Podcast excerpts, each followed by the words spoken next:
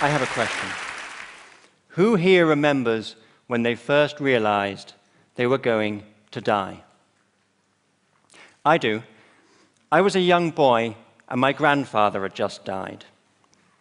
And I remember a few days later lying in bed at night, trying to make sense of what had happened. What did it mean that he was dead? Where had he gone?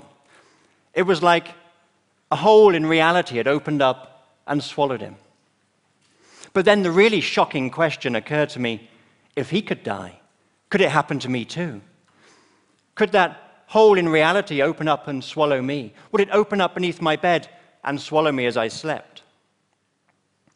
Well, at some point, all children become aware of death. It can happen in different ways, of course, and usually comes in stages. Our idea of death develops as we grow older. And if you reach back into the dark corners of your memory, you might remember something like what I felt when my grandfather died and when I realized it could happen to me too. That sense that behind all of this, the void is waiting. And this development in childhood reflects the development of our species. Just as there was a point in your development as a child when your sense of self and of time became sophisticated enough for you to realize you were mortal. So, at some point in the evolution of our species, some early humans' sense of self and of time became sophisticated enough for them to become the first human to realize, I'm going to die. This is, if you like, our curse. It's the price we pay for being so damn clever. We have to live in the knowledge that the worst thing that can possibly happen one day surely will. The end of all our projects, our hopes, our dreams, of our individual world. We each live in the shadow of a personal apocalypse. And that's frightening. It's terrifying. And so we look for a way out. And in my case, as I was about five years old, this meant asking my mum. Now, when I first started asking what happens when we die, the grown ups around me at the time answered with a typical English mix of awkwardness and half hearted Christianity. And the phrase I heard most often was that Grandad was now up there looking down on us. And if I should die too, which wouldn't happen, of course, then I too would go up there, which made death sound a lot like an existential elevator. now, this didn't sound very plausible. I used to watch a children's news program at the time and this was the era of space exploration. There were always rockets going up into the sky, up into space, going up there. But none of the astronauts, when they came back, ever mentioned having met my granddad or any other dead people. But I was scared. And the idea of taking the existential elevator to see my granddad sounded a lot better than being swallowed by the void while I slept. And so I believed it anyway, even though it didn't make much sense. And this thought process that I went through as a child, and have been through many times since, including as a grown up, is the product of what psychologists call a bias. Now, a bias is a way in which we systematically get things wrong, ways in which we miscalculate, misjudge, distort reality, or see what we want to see. And the bias I'm talking about works like this confront someone with the fact that they are going to die and they will believe just about any story that tells them it isn't true and they can instead live forever, even if it means taking the existential elevator. Now, we can see this as the biggest bias of all. It has been demonstrated in over 400 empirical studies. Now, these studies are ingenious, but they're simple. They work like this you take two groups of people who are similar in all relevant respects, and you remind one group that they're going to die, but not the other. Then you compare their behavior. So you're observing how it biases behavior when people become aware of their mortality. And every time you get the same result. People who are made aware of their mortality are more willing to believe stories that tell them they can escape death and live forever. So here's an example. One recent study took two groups of agnostics that is, people who are undecided in their religious beliefs. Now, one group was asked to think about being dead. The other group was asked to think about being lonely. They were then again asked about their religious beliefs. Those who had been asked to think about being dead were afterwards twice as likely to express faith in God and Jesus. Twice as likely. Even though before they were all equally agnostic, but put the fear of death in them and they run to Jesus. Now, this shows that reminding people of death biases them to believe, regardless of the evidence. And it works not just for religion, but for any kind of belief system that promises immortality in some form, whether it's becoming famous or having children, or even nationalism, which promises you can live on as part of a greater whole.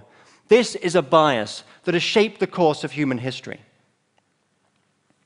Now, the theory behind this bias and the over 400 studies is called terror management theory.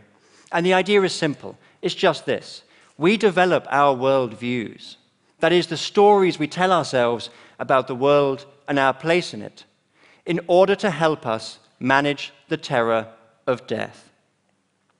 And these immortality stories have thousands of different manifestations. But I believe that behind the apparent diversity, there are actually just four basic forms that these immortality stories can take.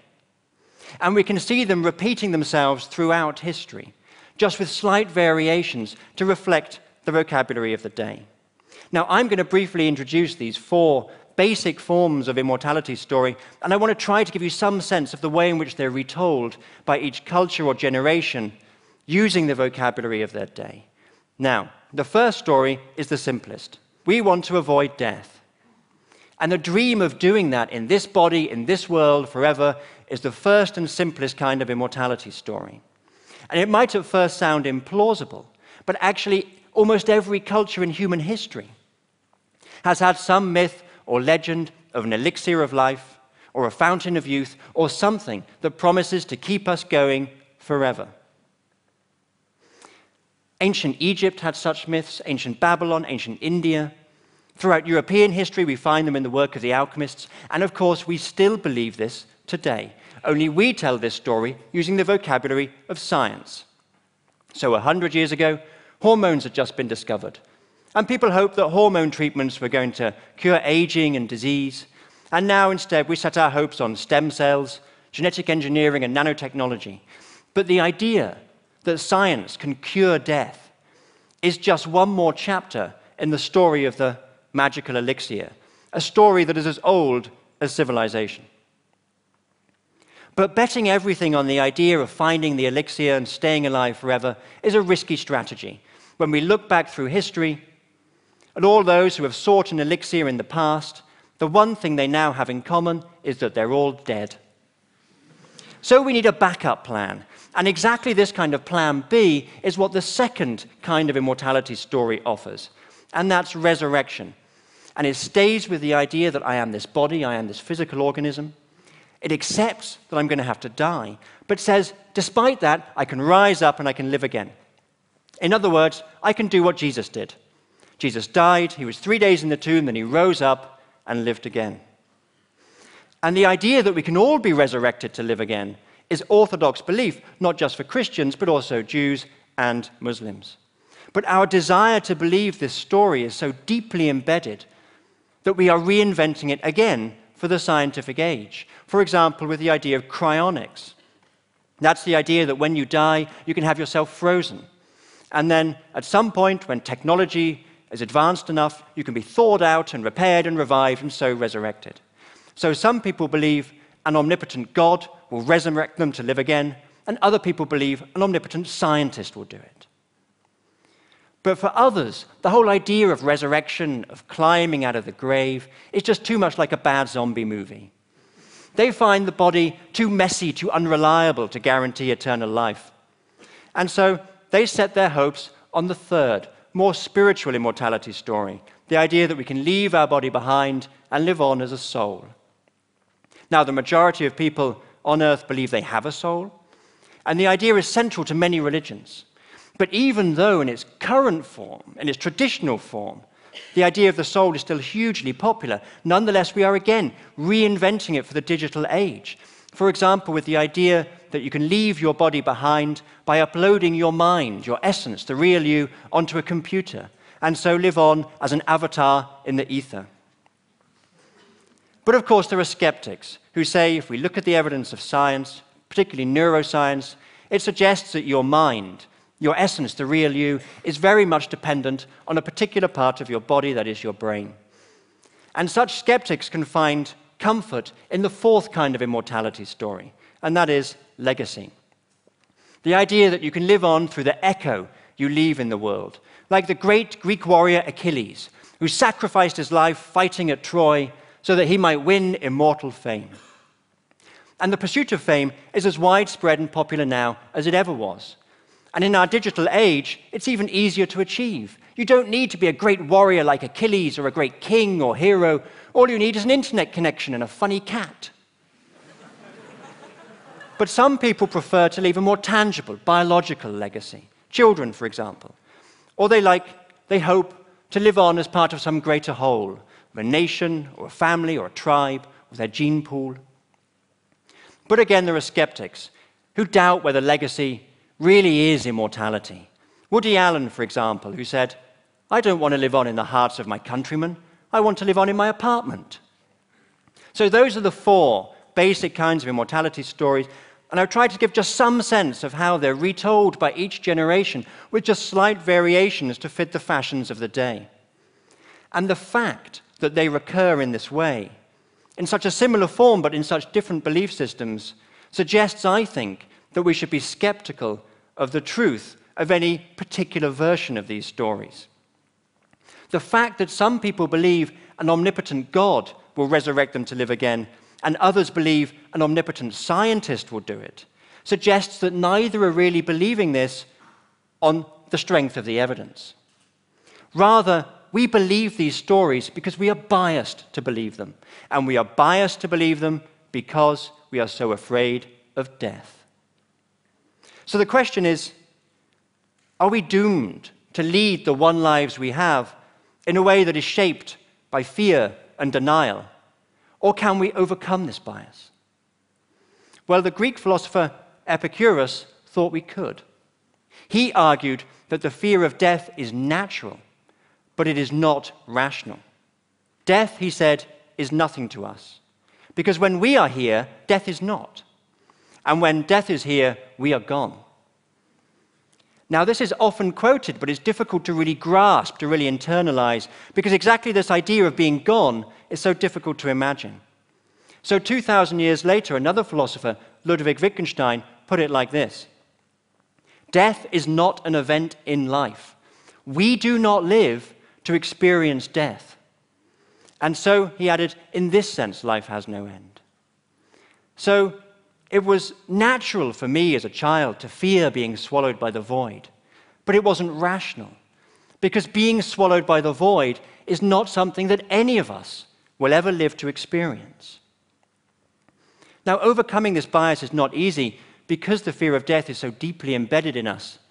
Yet, when we see that the fear itself is not rational, and when we bring out into the open the ways in which it can unconsciously bias us, then we can at least start to try to minimize the influence it has on our lives.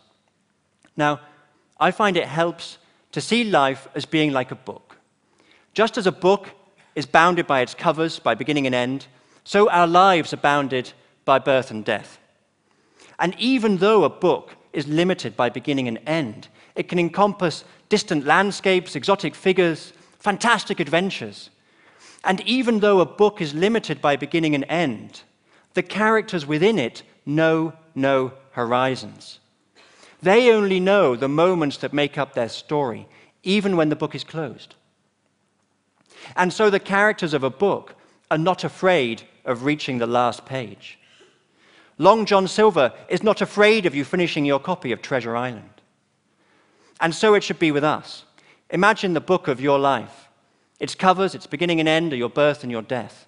You can only know the moments in between, the moments that make up your life. It makes no sense for you to fear what is outside of those covers, whether before your birth or after your death. And you needn't worry how long the book is, or whether it's a comic strip or an epic. The only thing that matters is that you make it a good story. Thank you.